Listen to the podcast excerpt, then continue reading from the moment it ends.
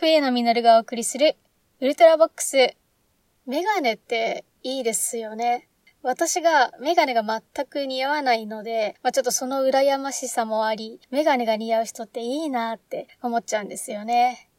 及川光弘さんとかたまんないですよね。さて、えー、そんな独り言はさておき、あの、先日ツイッターに載せたんですけど、ラッシュのバスボムをいただきまして、初めて使ったんですよね。あれ、すごいですね。お風呂が見たこともないマーブルなピンクになってました。真っピンクでしたね。それで思い出したのが、フリッパーズギターのグルーブチューブっていう曲で、冒頭にバスタブのキャンディ、渦巻いて消える向こうの方とか、だらしなく甘い色を塗ろうっていうフレーズがあるんですけど、まさにそれでしたね。長くフリッパーズギターを聴いていて、こんなにぴったり来る瞬間が訪れるなんて思いもしませんでした。早くラッシュに出会っておけばよかったな、とさえ思いましたね。フリッパーズギターが好きな人はぜひ、ラッシュのバスボムをお試しいただくといいんじゃないかなと思いました。私が使ったのはピンクの馬車の形をしているもので、期間限定みたいなので、その点だけご注意ください。ラッシュってさ、嫌いじゃないんですけど、匂いが独特だし、石鹸とか入浴剤とかそんなこだわらなくていいやって思っていて、ノータッチだったんですけど、バスボム単体で家にある分には、なんかめっちゃいい匂いがするんですよ。で、この匂いが不思議で、ただいい匂いなんじゃなくて、なんかね、理屈抜きに幸せな気分になるような感覚がするんですよね。そういえば、お洋服をデザインしている知り合いの方がいて、で、やっぱりデザイナーさんって感覚とかが大事じゃないですか。だからこう縁起物とかも大好きで、例えば招き猫って実はね、2、3年ごとに買い替えないといけないんだよ、みたいなことを教えてくださったりしたんですけど、で、その会話の中で、なんかね、近くに天使がいるときは甘い香りがするんだよっておっしゃってて、申し訳ないんですけど、あんまり本気で聞いていないというか、まあ話半分に、あ、そうなんですねって聞いていたんですよ。いやーでももしかして、このバスボムの匂いがあのデザイナーさんの話してた天使がいる匂いなんじゃないかなってふと思っちゃった次第でございます。で、最近東京のコロナ感染者が増えないうちにというのと12月というのもあり飲み会が多いんですよね。先日以前の仕事で知り合った人たちとピラミッド状になっている豚の角煮を食べたんですけど、あれさ、角煮をね、かつら向きにしてピラミッド状にしているんだそうです。結局ね、それをナイフで解体して食べるんで、かつら向きにした意味って感じなんですけど、でもね、豚の角煮のままだと油がきついじゃないですか。だからね、スライスされているという意味での食べやすさはありましたよね。まあ、実際めちゃくちゃ美味しかったです。気になる方は、ツイッターに画像を上げておりますので、ツイッターをご覧ください。で、また別の仕事で知り合った人たちとも先日めっちゃ久しぶりに飲んだんですけど、その時に、隣にいる人の醤油皿がひっくり返って、笛野が醤油をかぶっちゃったんですよ。我ながら引きが強いなって思ったんですけど、とはいえあの黒い服だったんで、あ全然目立たないし大丈夫ですよって、あの、おしぼりで服をね、拭いていたんです。で、そしたら、これ使っていいよってポケットティッシュをもらいまして、で、使った後に気づいたんですけど、あの、街中で配っているポケットティッシュって、裏に広告の紙が入っているじゃないですか。で、そこにね、林家ペーパー子って書いてあったんですよ。どういうことって思うじゃないですか。でね、林家ペーさん、パー子さんって個人事務所なのかなだから、その自分たちで営業活動されていて、で、それでノベルティみたいな感じでポケットティッシュを配っているんだそうです。まあ、あの、ティッシュペーパーにかけているってことなんでしょうね。なんかめっちゃレア度の高いティッシュをいただいてしまったというお話でした。それで、林家ペイさん、パーコさんってピンク色じゃないですか。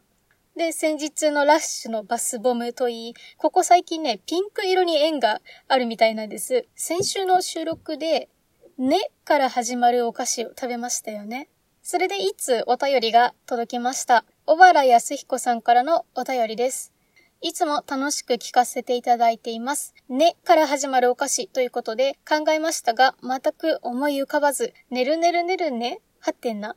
来年はピーターパンのコスプレをやってみてはどうでしょうか？というお便りでした。元気の玉もありがとうございます。では、正解を発表します。ねずこのチョコバー、いちご味でした。残念。ねるねるねるねではありませんでした。まあ、あのねるねるねるねが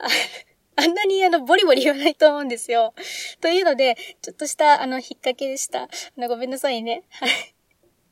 で、えっ、ー、と、ネズコのチョコバーいちご味は、えっ、ー、と、テレビアニメ、鬼滅の刃に登場するネズコをイメージしたチョコバー第2弾。第2弾はネズコのピンク色の着物をイメージしたいちご味というので、こちらもピンクなんですよね。やっぱり最近の冬のが何かピンクを引き寄せちゃってるみたいです。ちなみにね、好きな色は C って言うなら青で、白か黒が本当は好きなんですね。あの、第56回のウルトラボックスで、ソーラー式で電波式でデジタル表示の白い G ショックを持ってるって話したんですけど、なんかね、聞いた話では白い G ショックがなんか最近じわじわ来てるらしくって、まあどうやら笛野は時代を先取りしていたみたいですね。話を戻しますが、ピーターパンのコスプレはそうですね。あの、実はあのリンクの格好をした時も、ボックスの編集長がピーターパンだよねって言ってきたんですよ。だからね、ゼルダの伝説をご存知ない方には、すでにあの格好はピーターパンなんですよね。あの、でもね、編集長からはすっ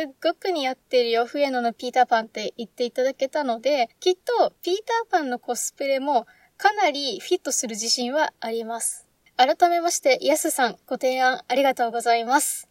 12月折り返し、もうあと17回寝ると正月ですね。12月は今のところあと3回飲み会を控えておりまして、で、そのうち1回がね、日本酒飲み放題とかいうね、むちゃくちゃ危険な回なので、ちょっとね、心して臨みたいと思っています。そのくせね、クリスマスは何も予定がないんですよ。まあ、あえて予定を入れてないっていうのもあるんですけど、おそらくこの人生で体験しないであろうことリストっていうのを自分の中で作っていて、で、その中に彼氏とクリスマスを過ごすことっていう項目があります。仮にね、相手がいたとして、で、相手の方がクリスマスは一緒じゃないとダメみたいな人であれば、まあ別にやってもいいんですけどね。ただ少なくとも自分から自発的にそうしたいとはあんま思わないし、きっとね、そういう人はね、冬のみたいなやつは嫌いだろうから、そもそも縁がないんだろうなって思ってます。あとね、なんかクリスマスに一人なのが恥ずかしいみたいな考え方も未だにピンとこないんですよね。なんならね、クリぼっちの方がかっこいいって思ってますよ。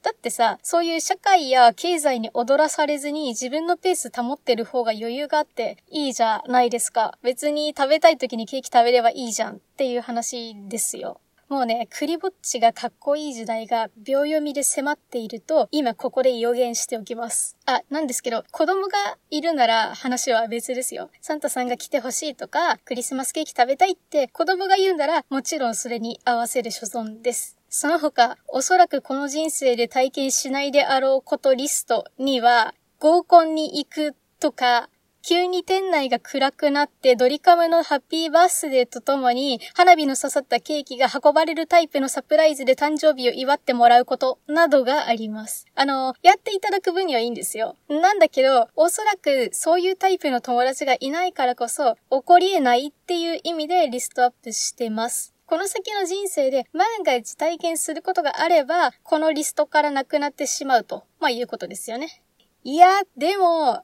合コンと誕生日サプライズは絶対残り続けるでしょうね。5万円くらいなら余裕でかけられますね。都内だけかな？あの、一休っていう居酒屋があるじゃないですか。学生時代によく先輩方に連れられて行ってたんですけど、あそこのさ、大根サラダってなぜか花火がぶっ刺さってるんですよね。だからさ、食べ物に花火が刺さってる特別感を味わいたいのであれば、取り急ぎ一休に行って、大根サラダを頼むといいと思います。いや、一見懐かしいな。あの、主に大根サラダの記憶しかないんですけど、なんかね、コールが OK なので、テニサーとかがむちゃくちゃうるさいんですよね。で、冬野はさ、その、中学、高校でスポーツやりすぎてたっていう反省というか、まあ、後悔から、まあ、文化部に入りたいっていうので、写真部に入ってたんですよ。後々部長もやることになるんですけどね。あ、だからね、私、フィルム写真の現像もできるんですよ。まあまあ、その話はそのうち話しましょう。で、それで写真部なんてさ、おとなしいじゃん。で、特に笛野なんて本当に大工会系だったのかって疑わしいくらい声がめちゃくちゃちっちゃいので、あの、たびたびテニサーのコールに書き消されて、全然会話が成り立たなかったんですよね。だから未だにうるさい場所だと全然声が通らないんですよ。なんかさ、うるさい場所で声が通る人と、